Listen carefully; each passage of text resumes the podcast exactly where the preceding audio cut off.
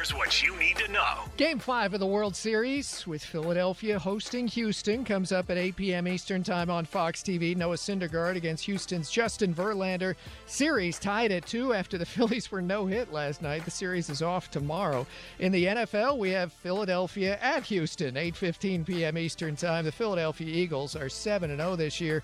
Houston's one five and one, and according to N F L Network, Texans wide receiver Brandon Cooks is out tonight after he was not traded by Tuesday's deadline. Saints wide receiver Michael Thomas will likely miss the rest of the season. He'll have toe surgery. New Orleans hosts Baltimore on Monday night. Ravens wide receiver Rashad Bateman is out for the year after foot surgery. The Ravens did recently sign veteran wideout Deshaun Jackson. Colts running back Jonathan Taylor missed practice again with an ankle injury. Just two N B A games tonight, and the seventy-sixers' James Harden reportedly could miss a month with a foot injury. I'm Steve DeSager. Do you know who this is? It's the Full Court Press with Eric Frandsen and Jason Walker. Welcome back to the uh, you know to the to the show that we're doing right now.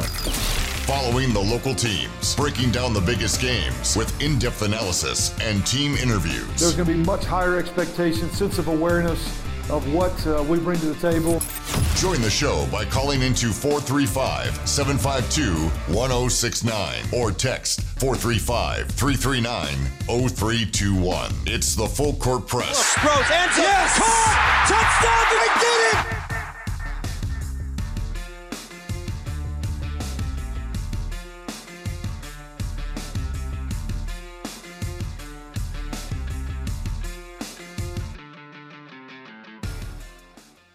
Welcome back, hour two on a Thursday, or at least I'm pretty sure it's Thursday. The days blend together and you begin to forget a little bit. I know it's November third because I've had to type that out about seven times today. It's like how, you know, when you're in school or if you're working a job where you type the date out a lot and you write it down, you tend to remember the date a lot better, but, you know, if you're just out and about and, you know, you're just doing work, maybe you're on vacation, you're like, oh, what day of the week is it? What's the date of the month? Like, I don't know. But since I write down the date, I usually know it, but remembering the days of the week can be tricky for me sometimes. You'd think I'd know, because I have to say it every day on the show. But uh, congratulations to Mark. He's the one who correctly answered the trivia question that we gave at the very end of last hour. Uh, the question was, Uh, what was the first year that New Mexico and Utah State played? And the answer is uh, December first, nineteen fifty-one. Granted, I didn't ask for the exact date. I just asked for the year. Uh, and he and uh, Mark correctly answered nineteen fifty-one. So he won two tickets to go see Utah State play uh, New Mexico this Saturday, uh, one thirty p.m. kickoff. Uh, for those of you who maybe can't make the game or want to listen to some pregame beforehand, we've got the uh, you know the, the game day uh, starting at twelve. Uh, Al Lewis on that, and then obviously we got the uh, post game immediately after it ends. You can call in, text in, and they'll have the whole post game for you, and including post game audio, assuming I don't mess that up, because it's my responsibility to get them post game audio. But me and Eric, uh, we uh, recorded our predictions, a segment of us talking about you know who we think's going to win, uh, what we think the score is going to be. Um, so go ahead if you want to text in your score predictions. Uh, I'll read those out starting kind of the next segment uh, once we get through this with, with me and Eric. So I'll go ahead and play that really quick. But you can you can text in your score predictions at four three five, three three nine, oh three two one. We'll talk about it after this uh, after this plays. The Utah State Aggies take on New Mexico Saturday, one thirty kickoff in the uh, in the stadium on Merlin Olsen Field. Uh, C B S Sports Network has a national coverage, and uh, pregame coverage for us will begin at noon here on The Fan and on K V N U with Game Day, with Al Lewis and Craig Hislop and others. But uh, now it's time for Jason and I to give our own predictions and how we think things might play out on Saturday afternoon. Now, weather could be an interesting factor in this game. I know it's been pretty yucky for most of this week uh, and going into the weekend. But, uh, gosh, Saturday, what, what, I have to double check what the weather's supposed to look like on Saturday again. Remember, it's going to be a little colder and a little wet, if I remember correctly. Of course, the when I saw the the weather forecast, it was still like more than a week out. So it may have changed a little bit since I saw it. Yeah, it looks like yeah. There's a pretty good chance there's going to be some cold weather and wet. Could be rain mixed with snow, and I think that's important to play uh, into uh, uh, our predictions because that may affect how the game gets called. For more so for Utah State than New Mexico. I think New Mexico is who they are, no matter what, and that is that they're a triple option team. They're going to run the ball a lot. Uh, there may be some difference with who their quarterback is. One quarterback is better at executing the option and and running the ball versus another who tends to pass it a little bit more. But by and large, New Mexico is who they are, and that is that they're going to try to run the ball a lot. And so that Utah State defense has to be keen on those uh, those option runs. And as Coach said earlier this week, it would be a mistake to, to uh, assume that New Mexico's triple option is similar to Air Force triple option. Yeah, so there's obviously different keys and different things you do. I you know, I mean, just simply running, you know, the veer from the shotgun is a lot different than Air Force's, you know, more tra- I guess traditional under center, you know, you know, service academy style option. Uh, so there's obviously differences with New Mexico, and and just looking at the numbers, they pass the ball a little over twenty times a game, which that ranks one hundred twenty-seventh, so it's a lot less, you know, in being a triple option offense, but it's nearly three times as much as Air Force, who only pass the ball like seven times a game. So they're going to at least throw the ball, and the defense is going to have to be honest.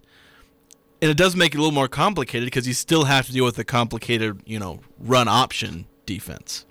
Right, and that's that's the thing that you, uh, that secondary always has to be aware of, is that Run, run, run, run, run. All of a sudden, here's a pass play, and you've been sucking up to help on run defense, and then, um, oh my gosh, the receiver got behind us, and uh, they get you for a deep pass. Yeah, at least it won't feel like a trick play in this game, because like I said, it's, you know, one out of every three plays-ish. You know, if they're running, you know, seventy plays-ish, then I guess, you know, two out of every seven plays is a pass play. So it's not quite the same as Air Force, who will run the ball sixty times and pass five times. But uh, Miles Kendrick, just looking at the quarterback situation at New Mexico, he has thrown only three touchdowns. He has thrown seven interceptions and has been sacked twenty-four times. Justin Holliday uh, has thrown no touchdowns, one interception, and has been sacked four times. Yeah. And Holliday started the last game, so that was kind of his first, you know, volume action. He's appeared in, you know, three games now. But in the last game, he was like eight of sixteen. He's nine of twenty on the season, so that gives you an idea how much he was passing before. Um, you know, Holliday can certainly run. If you exclude the sacks, I think he had sixty-one yards on eight carries. Um, so, dude can make some plays with his legs. Obviously, Kendrick, I have not tried to adjust his rushing yards for sacks, because without that many sacks, you know, he's got seventy-six official rushes, that's including the sacks, for one hundred forty-eight yards. Haven't done the math on how good of a runner he is, because again, college football is supremely stupid in how they count their sacks as far as lost yardage for the offense. Yeah, that's uh, so he's he clearly has gained more yards than what his rushing yards actually look like. Yeah, but he sacked twenty-four times. I mean, that that tells me that that uh, offensive front for New Mexico really isn't that strong. Yeah, and you know, Kendrick has three rushing touchdowns. Tells you the guy can gain some yards. But I mean, it was like when, you know, Utah State sacked the poor San Jose State quarterback like thirteen times. Dude nearly had a negative one hundred rushing yards. Yeah. So, I mean, yes, yeah, the, the the quarterback position for them is a little bit up in the air here still, but uh, there is a, a dynamic possibility, maybe we'll put it that way, that it's uh, that, that Kendrick or even Holliday can get out and run. Both have uh, pretty explosive runs on the year so far. Uh, Kendrick's longest run was for twenty-six yards. Holliday had one for thirty-five. Both of them had found the end zone with their feet. So the uh, the that defensive front for Utah State, that's going to be the real key in this game for me, maintaining that triple option attack, but also getting to the quarterback and getting them off schedule and uh, getting them off time. Yeah, especially, you know, if if Utah State jumps ahead a little bit, it might force New Mexico to pass a little bit more. And right now, as far as the quarterback, it feels like Justin Holliday is going to be the one. I know he was named the starter, you know, before their last game against Fresno State, and supposedly it was for the rest of the season. That was the report. That could change. Kendrick did come in and throw a pass against Fresno State. Um obviously Kendrick is still healthy, so he's still an option if Holiday ends up not doing well. So you'd expect Holiday to be the guy to walk out there on that first series, but it is possible for Kendrick to come back out if things go absolutely awful for the offense, especially in the pass game, whatever, you know, pass game they try and do. This game on Saturday for Utah State, for me, comes down to that defensive front for the Aggies, uh, but it also comes down to the defensive front for New Mexico. Uh, that's an aggressive defense under Rocky Long that will pressure and pressure and pressure and come after you. Cody Moon is their linebacker. He's got sixty tackles on the year, um, but uh, he's uh, got three and a half sacks as well. So somebody who can uh, get around and, and uh, come up through and make uh, really make your life difficult as a quarterback if you're not careful, keeping your eye on the, an aggressive pressuring linebacker in Cody Moon. Yeah, so I think there's going to be a lot of running in this game, so obviously there is a big reason why the front sevens of both of these teams, or I guess maybe front six for New Mexico, because I think they run a three three uh, you know, front. Of course, Utah State kind of does that, too, with, with their striker position. I don't know. Right. Defenses don't have front sevens anymore, because the, the base packages tend to be more of the, the what we used to call nickel. Right. And that's the base package now. But, you know, with it being cold and wet, and with both neither team really having super strong passing attacks, neither of these teams are great at passing the ball. Their strength is in the run game. And so that's why I don't think weather's going to have that much of an impact on this game. It can impact the Aggies more because they will try and pass the ball more, especially getting Lagau back. They'll have a little more in terms of their offensive playbook and in the passing attack. But still, this is a team that's going to run the ball a lot. You know, Cooper Lagau, his first game, he ran the ball twenty times. He's going to run the ball a lot in this. I don't know, maybe they might try and, you know, not run him a ton because of the concussion, but he is two weeks out from that. So he's supposedly fully healthy. So I think they'll try and run him some. They'll run Calvin Tyler a lot. And so this is going to be a game where both teams run the ball a lot. If we have a combined two hundred fifty passing yards, I might be surprised. Well, actually, it's going to be more like three weeks out. Uh, considering he didn't start last or two weeks ago, then they had the, the bye week, and now he's back on the field this Saturday. So yeah, a lot of time between that. And one of the things, too, that we heard earlier this week was about players coming back, getting guys back from injury, and that's going to be a key for Utah State. Uh, I think it's going to be big to have Byron Bonds back um, and uh, Daniel Grishik, who went out in the Wyoming game. He should be back. Um, and uh, Allo, he should be back. So there's a lot of guys who were, were stretched on that uh, Utah State defense um, because of injuries, but a lot of these guys are coming back, and uh, I think they're going to play a big role in, in making life difficult for the Lobos and getting after them and, and trying to slow them down, getting them off the field. Yeah, especially you want these experienced defensive ends, defensive linemen to be there for this triple option, because that's where if you have great defensive ends who make plays, that can shut down the triple option. Uh, the one question as far as guys coming back, at least that will come back this season, is M J Tafisi, where yeah. he was, you know, Anderson said he was day-to-day. This was on Monday is when he said that. Um, wasn't sure if he's going to be back this week, and even at one point was like saying he's not sure if he's going to come back at all. Um, you know, I, th- I think Tafisi will come back this season. Um, it would take quite the setback for him to be out for the year, I think. But I'd be surprised if we saw Tafisi out there this week. If he is, that'll be a big help. You know, he's been great tackler. He's been in on a lot of plays, and he provides more veteran leadership. You know, part of what went wrong against Wyoming is you had a bunch of young guys who, you know, couldn't do their jobs. Tafisi is, you know, experienced. He knows how to do his job, and he'll be able to do it. Whereas the young guys, they haven't had that development yet to reach their full potential where they will be able to make those plays at some point in their careers at Utah State. Yeah, before the season, we talked about the linebacker position being one that concerned us the most, not just because of who was there, but because of the lack of depth. If any one of those guys got hurt, then it was, you know, you're really going young and inexperienced. And we've, you know, th- through most of the season, that hasn't been an issue. And A J Vongpachan and M J Tafisi have been dynamic. They've been awesome. They've been one of the best Uh, linebacker duos in the conference, uh, ranking up there with the most in tackles and influence in games defensively. And then you, they, you, when they go out, then you start to see just the, the difference there. But, um, you know, those those young guys are getting some reps, getting experience, certainly a lot of time in practice to get ready. Um, so we'll we'll see if they get rotated in. And, uh, w- well, one of them may be playing anyway if M J's not able to go on Saturday. Yeah, so and, and even if Tafisi is back, they may try and limit his snaps a little bit because if, if he's this close to not playing, then you don't want to be playing him full volume of snaps. So they will be probably rotating in. Um, and I don't, I don't know how Kaleo Neves might factor in where I don't know if he plays, you know, if, if they're running like a single linebacker, say, you know, a dime package or whatnot. Maybe if Neves can fill in. Again, I, I haven't looked to see how their formations work. See if Neves is still in on those dime packages, but maybe he could help out a little bit, take some extra snaps. Um, but, yeah, they will have to rotate to some young guys. Uh, for uh, for Utah State offensively, just keeping an eye on uh, and being able to protect Cooper Lagau and keeping an eye on those uh, dynamic linebackers that they have. As I mentioned, uh, Porter – Uh, no, not Porter. Uh, um, it, uh, Moon, Cody Moon, uh, with sixty sa- or sixty tackles on the year, three and a half sacks. His uh, other uh, teammate there at linebacker position, Rico Hanna, forty tackles. He's got three sacks on the year, and they've got a dynamic defensive end in Justin Harris, who he has three and a half sacks on the season as well. And we know that uh, Rocky Long will try to pressure you from different parts of the field. So sometimes it could be a safety coming up and uh, applying that pressure and, and coming off the, the backside that is, is unexpected.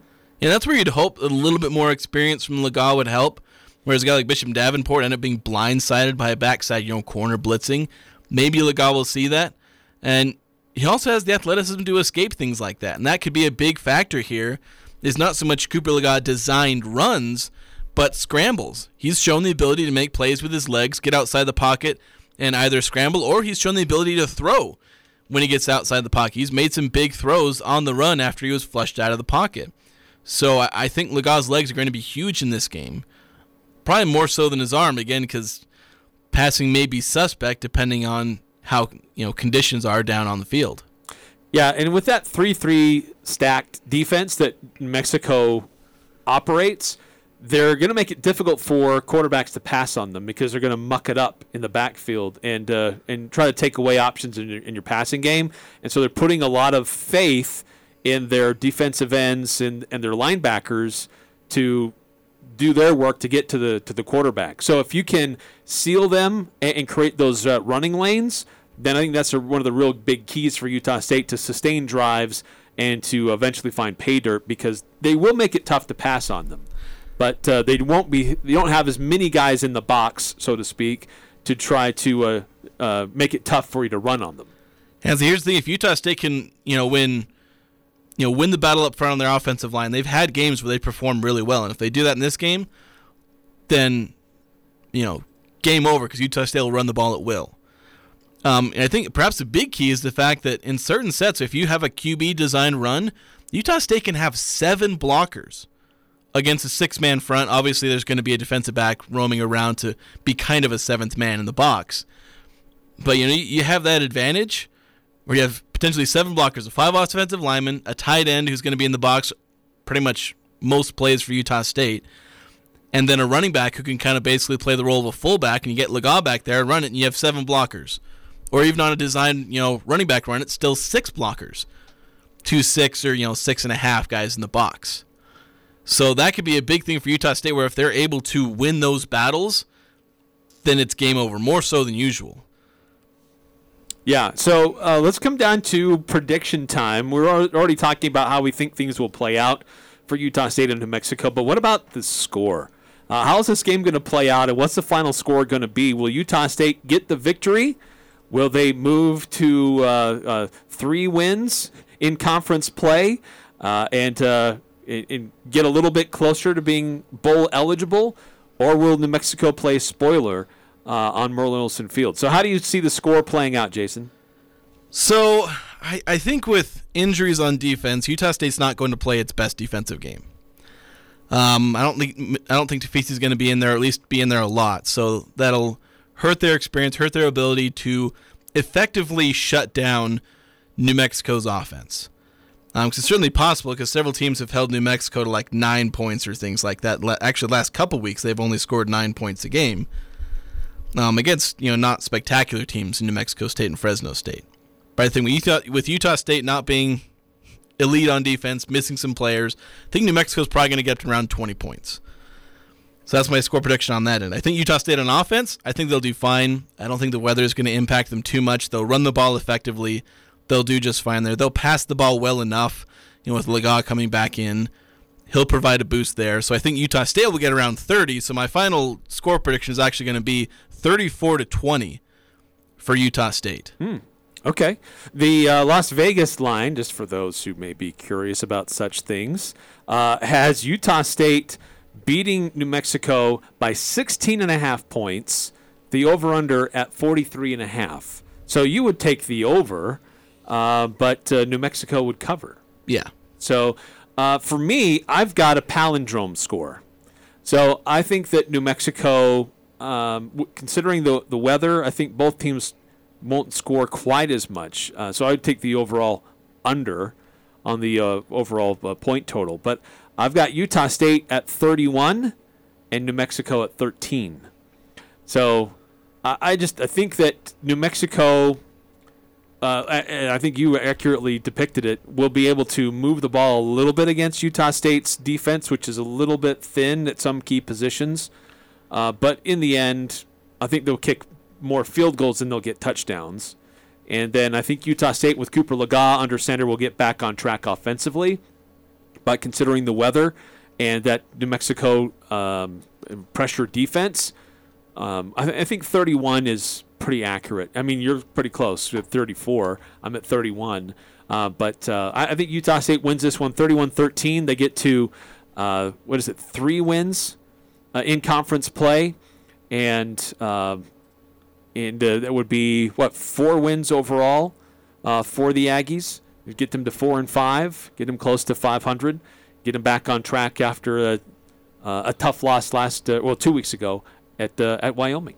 Yeah, certainly. It's this team is, uh, you know, pretty much desperate. I, th- I can't remember if Anderson used the word desperate to be bowl eligible. I think he did. That's their goal now. A lot of other goals have been pushed out the window. They they can't achieve them on their own. And so the one thing they can control is winning three out of the next four to get bowl eligible. So that's their new main primary goal. four three five, three three nine, zero three two one. What's your score prediction for Utah State hosting New Mexico on Saturday? Pre-game coverage for us will start at noon here on The Fan with K V N U Game Day and kickoff at one thirty. If you can't make it to the game, it will be on C B S Sports Network. We're going to take a quick timeout. More coming up next here on one oh six point nine The Fan. Saturday afternoon, it's a one thirty kickoff for the Aggies versus New Mexico Lobos. This will be a military appreciation game. Get yourself prepared with Aggie camo gear from Locker forty-two. Aggie logo t-shirts, sweatshirts, hoodies, jackets, blankets, and more. Locker forty-two is also happy to announce new Nike sideline gear is now starting to arrive. Get your camo Aggie gear for Saturday's military appreciation game, Locker forty-two, and you can shop either location, the North Store at fourteen thirty North Main, next to Little Caesars, or the flagship store at thirty-six South Main, Locker forty-two. The Young Automotive Group is proud to announce Young Truck and Trailer Center in Cache Valley. Whether it's heavy equipment trailers, horse trailers, race car trailers, or cargo and utility trailers, we're excited to offer some of the finest trailers and flatbed work trucks to Cache Valley. Our team of experts look forward to helping you find the right truck or trailer to fit your needs, with competitive prices offered on every make and model for sale on our lot. With our extensive inventory, you'll find the best deals right here in Cache Valley. Young Truck and Trailer Center, just off Highway eighty-nine in Logan. Think young, drive young.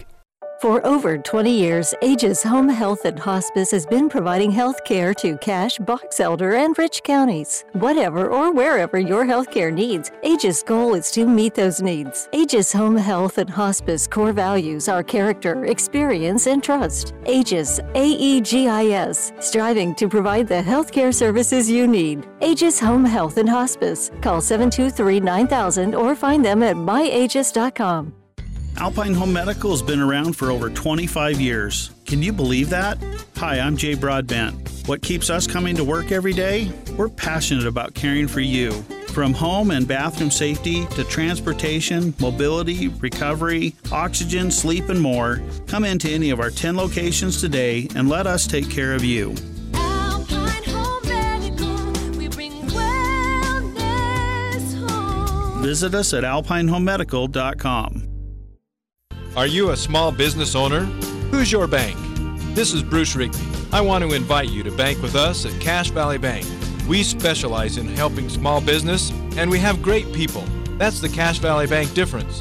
Decisions made locally, without all the red tape, by people who care and know how to help small business. Cache Valley Bank, growing, expanding, and proud to have our roots firmly planted in Cache Valley. Cache Valley Bank, member F D I C.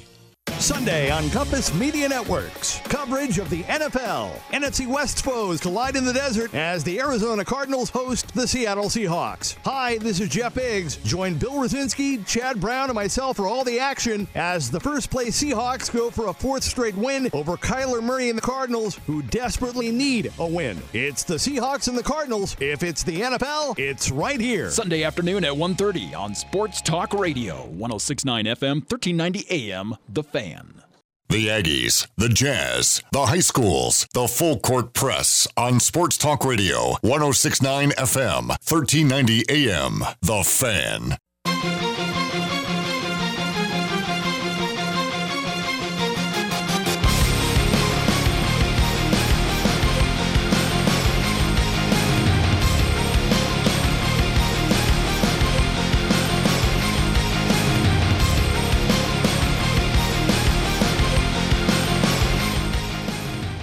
Welcome back, Full Court Press, second hour already in progress. Uh, Jason Walker with you here. Uh, Eric Frandsen is unfortunately in Saint George. Uh, if you're wondering why you were hearing Eric Frandsen just a moment ago, if you just joined the show, it's because uh, we, we pre-recorded that yesterday. So luckily nothing extreme happened to maybe alter the, the uh, landscape of this game since we recorded that. Um, but just to get some score predictions, I believe Eric had thirty-one thirteen, and I had thirty-four to twenty. Um, obviously, I have a lot more high-scoring game. I, I'm not really, wasn't really taking into account weather. I mean, I knew it was going to be bad weather, and I deliberately said I didn't think it was going to be that high-scoring. Um, some of you with some lower-scoring predictions, for instance, nine three one five says uh, U S U twenty-four, New Mexico three. And uh, that's going to be a low-scoring game. Uh, if the weather forces, you know, turnovers and uh, you know, kills drives, or both teams uh, just struggle on offense, that could happen. I just don't see uh, Utah State holding New Mexico to just three points. If they were at full strength on defense, that'd be a possibility. Uh, but you just never know uh, how things are going to go. Um, two six zero three. He actually comes a lot closer to my prediction. He predicts. Uh, He says, I predict thirty-four to eighteen. Certainly be an interesting score there, eighteen. But, you know, me and him both have Utah State scoring thirty-four points. I have Utah State scoring twenty. So we're uh, pretty similar there. Uh, five eight seven nine says thirty-seven seven Utah State.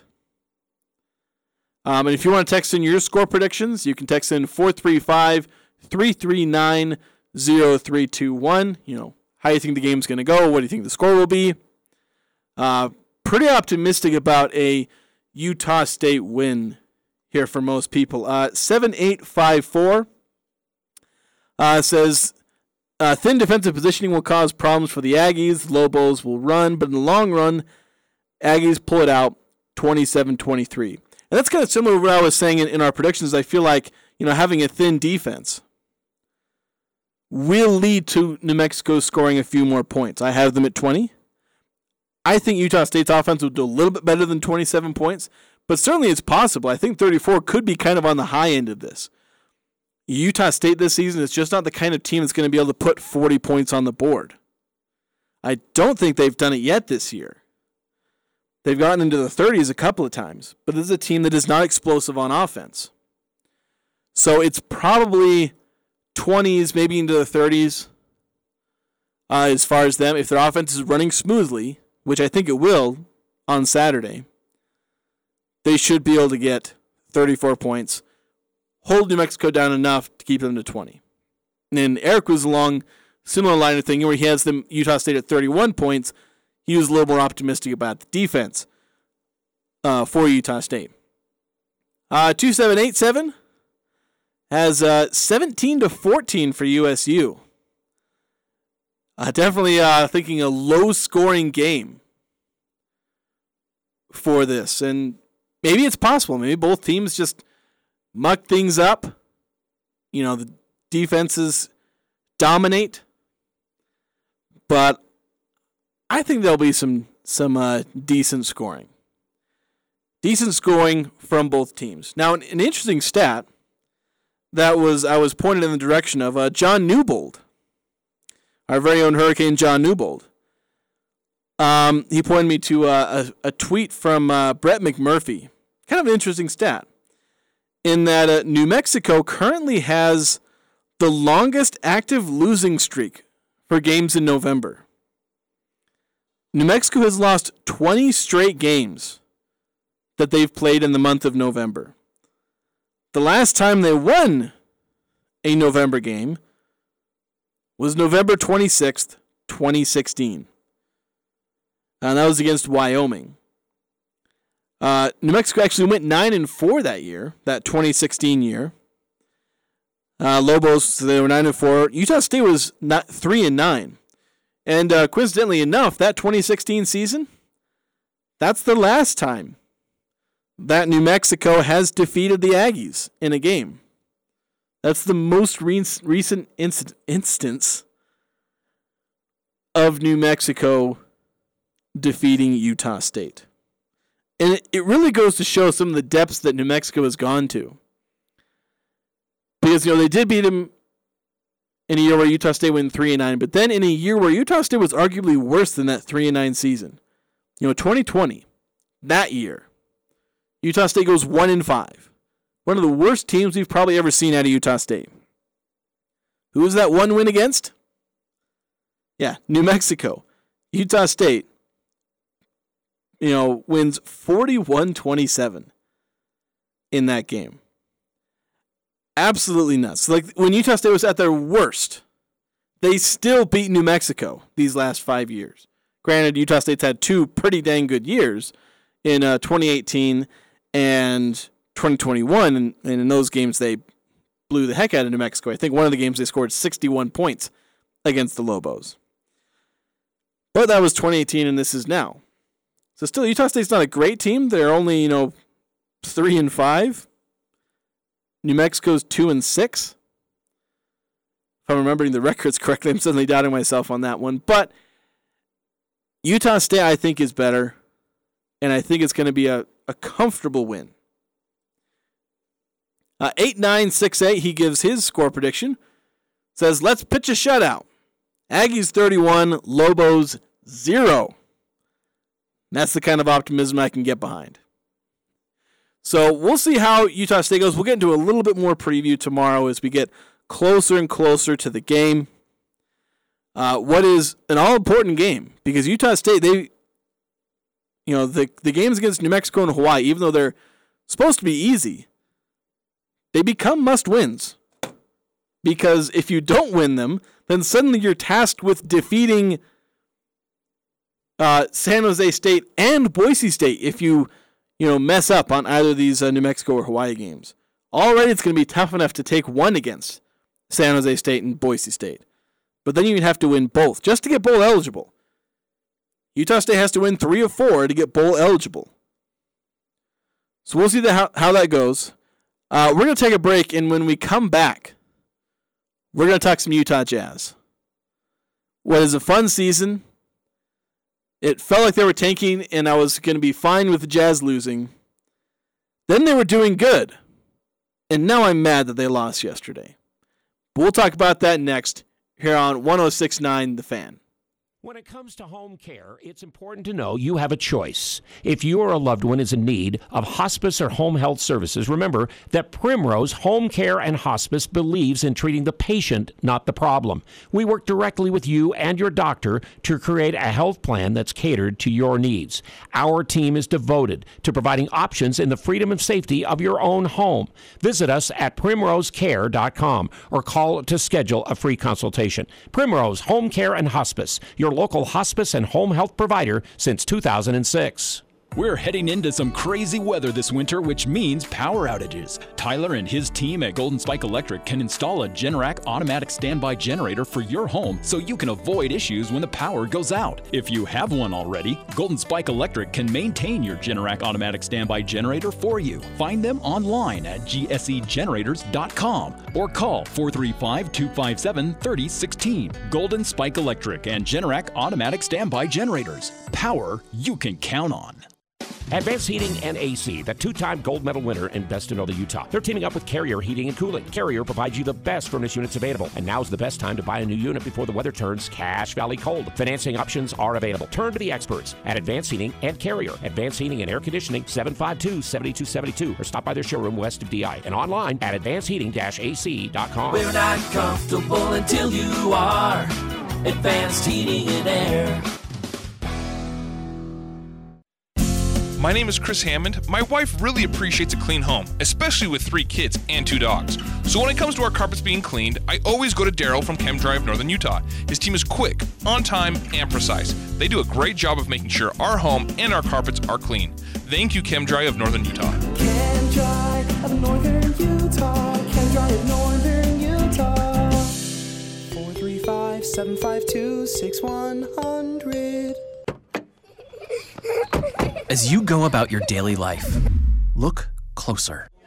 As you gather with family and friends, look closer. Right in your community, there are youth who don't have the home, warmth, and healing you have. So, look closer. Every year across America, a staggering four point two million youth are homeless or trafficked. Covenant House is the national leader providing safe housing for youth, fifty years strong. Tonight, two thousand young people will sleep safely in a Covenant House bed. And tomorrow, they will wake up surrounded by love. Every youth who walks into Covenant House gets clean clothes, hot meals, medical care, and a safe place to sleep, twenty-four hours a day, seven days a week, in sites across America, to help them fulfill the great promise of their lives. So, look closer at Covenant House and help us fight youth homelessness. To help or get help, go to covenant house dot org. Following the local teams, it's the Full Court Press with Eric Frandsen and Jason Walker.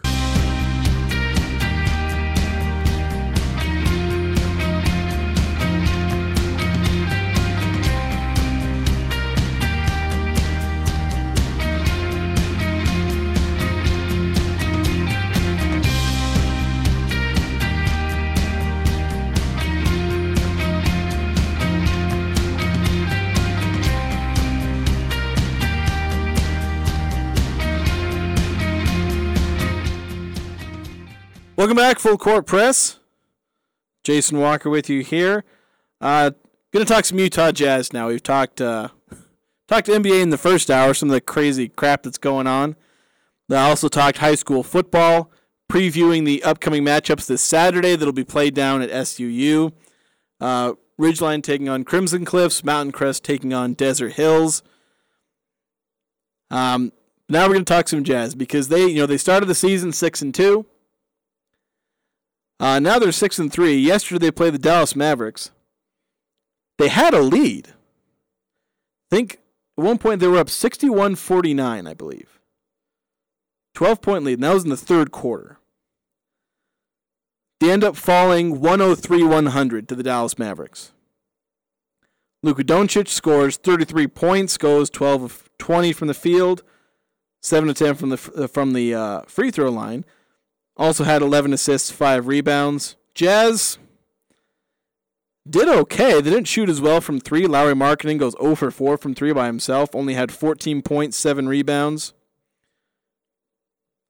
Um, Jazz actually, I think, I don't know, they, they out-rebounded the Mavericks by a little bit. Um, Jordan Clarkson had a solid day, twenty-two points. Granted, he needed twenty shots to get there. Also had eight assists. Mike Conley had eleven points. Eight assists. Colin Sexton going for nineteen points on seven of sixteen shooting. So really probably what they were missing was, you know, a little more from Lauri Markkanen, a little more from Kelly Olynyk. Get a little more from those two guys, and you probably do just fine in this game. Probably end up winning. But unfortunately they don't. Now, of course, you know, I was expecting the Jazz to lose a bunch of games, and now I'm mad that they lost. I was like, they should have won. You know, they, they should have come away with the win. They've had a few games where they kind of blow leads late, but they've not been punished by it.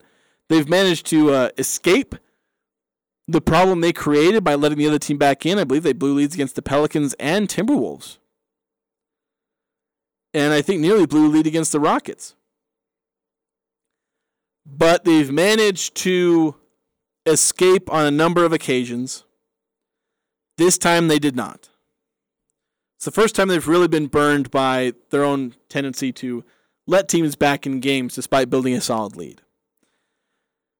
Hopefully it doesn't become the theme like it was last year. Last year, of course, this year's team is blowing like maybe a ten-point lead. Last year, the Jazz were blowing like twenty-five-point leads.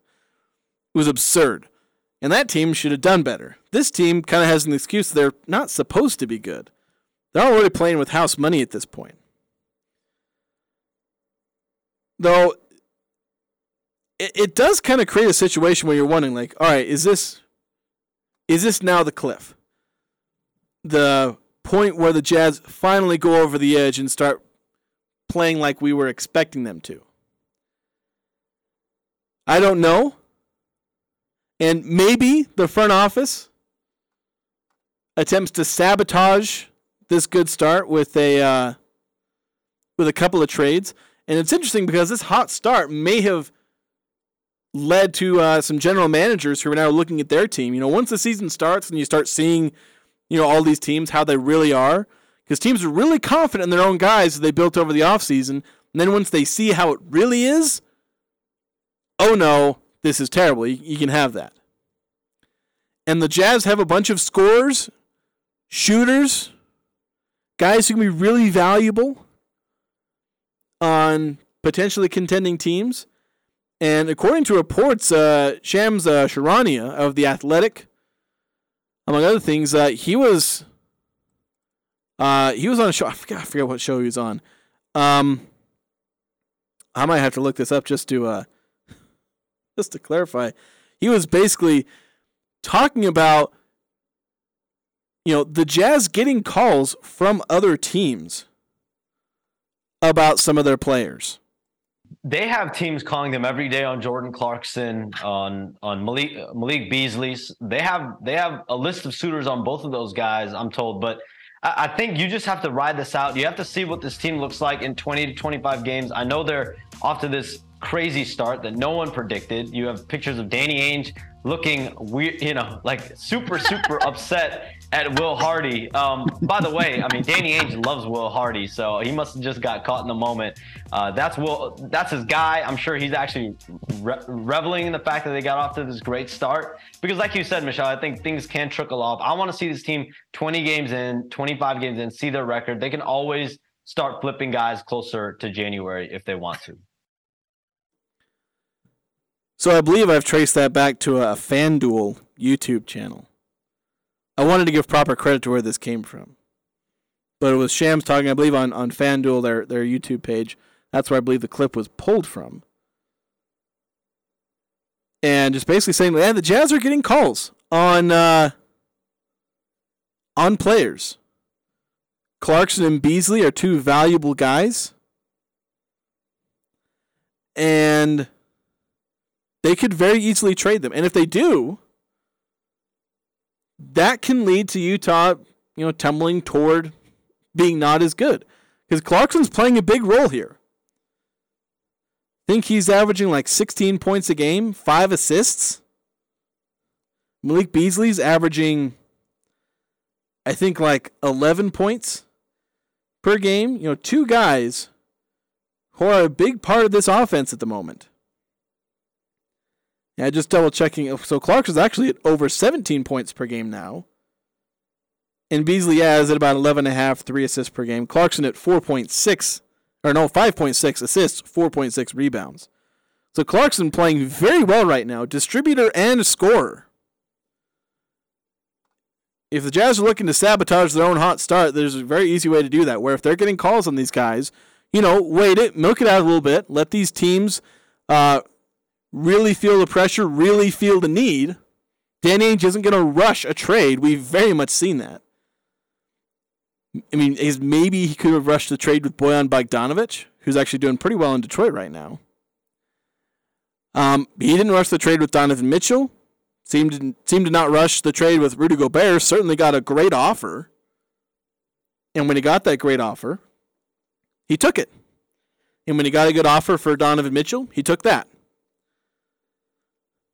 So Jazz could certainly pull up more as, more uh, assets, more draft picks. Maybe could milk a first-rounder out of Jordan Clarkson. I don't know if they can get that out of Malik Beasley. But Jordan Clarkson, you know, they got a first-round pick out of Royce O'Neal. Maybe they can go in for Jordan Clarkson. But just to talk about some of the other picks the Jazz have. They currently own three first-round picks for this upcoming draft, the twenty twenty-three draft. They control their own. They control the Timberwolves pick, unprotected. And then the third pick's a little complicated because they get the least favorable pick out of the Rockets, seventy-sixers, and Nets. And we had we had a text come in. I'll get to this really quick before moving on. Uh, two three oh five.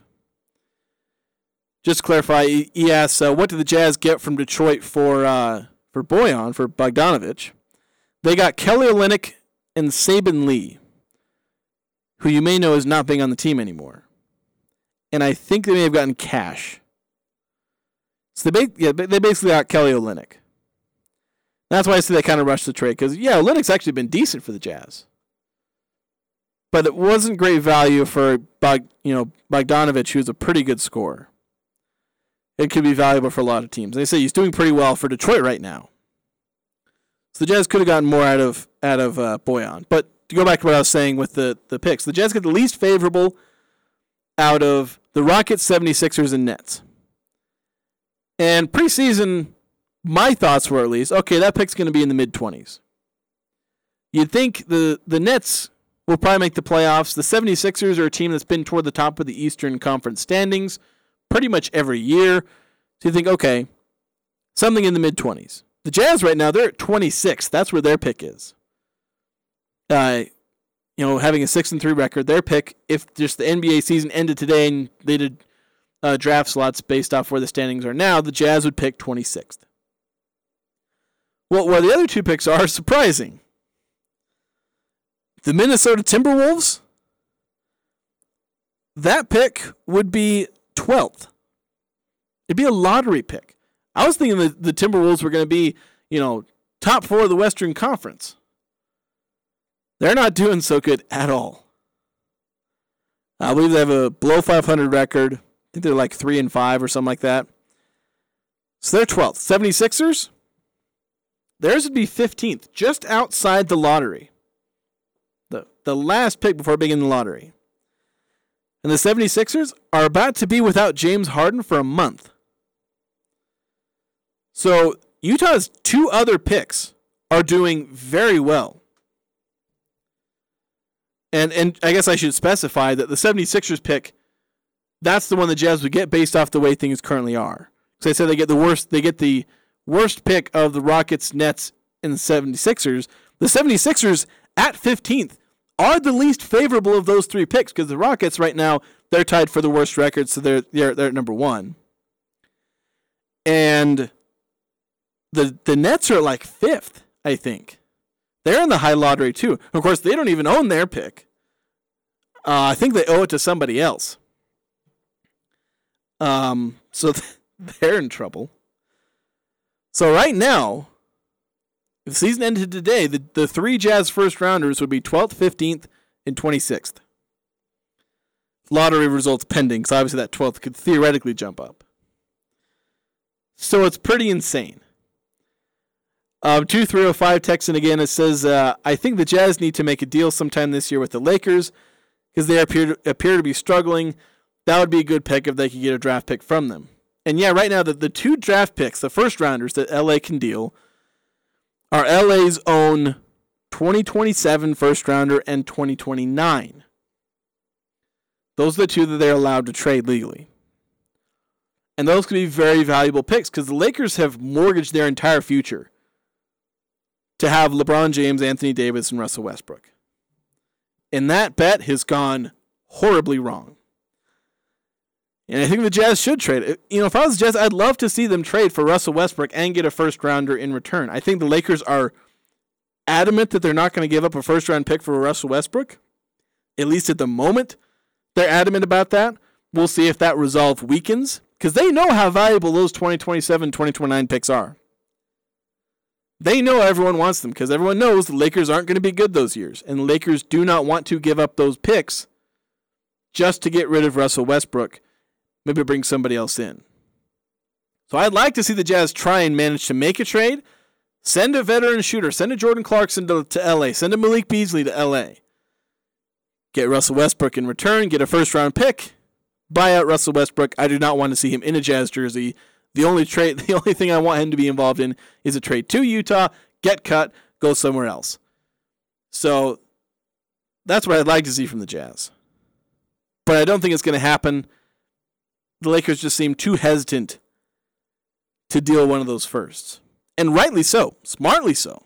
They're smart to not trade them. Anyway, we're going to take a quick break. When we come back, we'll close out the hour. A little more Jazz. A little bit of uh, Utah State basketball talk as we close out the show. More next. Evan McMullin says he's independent. The Democrat Party knows he's not. Cheers rang loud after Utah Democrats reached a decision to join Evan McMullin. Democrats chose to back him. Why are Biden's allies pulling out all the stops to elect McMullin? Because he'd do their bidding in the Senate. Conservatives know he's a Democrat in disguise, but sometimes his mask slips. His positions on issues match the Democrat platform. He wants to weaken the filibuster, backed Biden's radical Supreme Court nominee, attacked police budgets, supported reckless spending, more debt. He's just another Biden liberal, even campaigned to make him president. I plan to cast my vote for Joe. Imagine the America we can have. Imagine the damage after two more years of a Democrat Senate giving Biden free reign. Utah can stop him if we stop McMullin first. Crypto Freedom PAC is responsible for the content of this advertising. Paid for by Crypto Freedom PAC. Not authorized by any candidate or candidates committee. two oh two, nine seven one, one three one six. Sunday on Compass Media Network's coverage of the N F L, the N F C South leading Atlanta Falcons host the Los Angeles Chargers in a Week nine cross-conference matchup. Hi, this is Chris Carino. Join Brian Baldinger and me for all the action as Marcus Mariota and the surging Falcons look to outduel Justin Herbert and the rested Chargers. It's the Falcons and the Chargers. If it's the N F L, it's right here. Sunday at ten thirty on Sports Talk Radio, one oh six point nine F M, thirteen ninety A M, The Fan. It's that first kiss, that moment in time.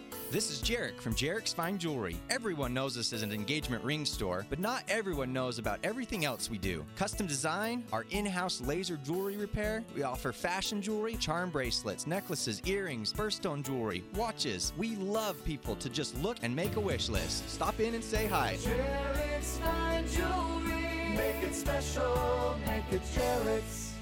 The Elements Restaurant is serving a plated Thanksgiving dinner this year with all the holiday classics. Herb roasted turkey with a sage turkey gravy, garlic whipped potatoes and whipped sweet potatoes, traditional cornbread stuffing, and delicious warm rolls. And for dessert, choose between pumpkin pie, pecan pie, or apple galette. Let the Elements serve your family a delicious Thanksgiving feast while you spend the day enjoying family and friends. Prime times fill up quickly. Reserve online today at the elements restaurant dot com or call seven five zero, five one seven one. Hi, this is Tyler. Recently, my father passed away, and White Pine provided the funeral services for our family. They were friendly, thoughtful, and attentive to every detail. You know, it isn't often that a loved one passes away, so it was very important to my family that everything be handled just right. Because my dad was loved by so many people, we had a lot of family and friends that traveled from out of town. I really appreciate how White Pine Funeral Services made sure everyone was comfortable and that the focus was where it needed to be, on my dad and my family. They really took care of us during this tender time. The Aggies are number one here. The Full Court Press. Connect with us on Facebook, Twitter, and online at ten sixty-nine the fan dot com.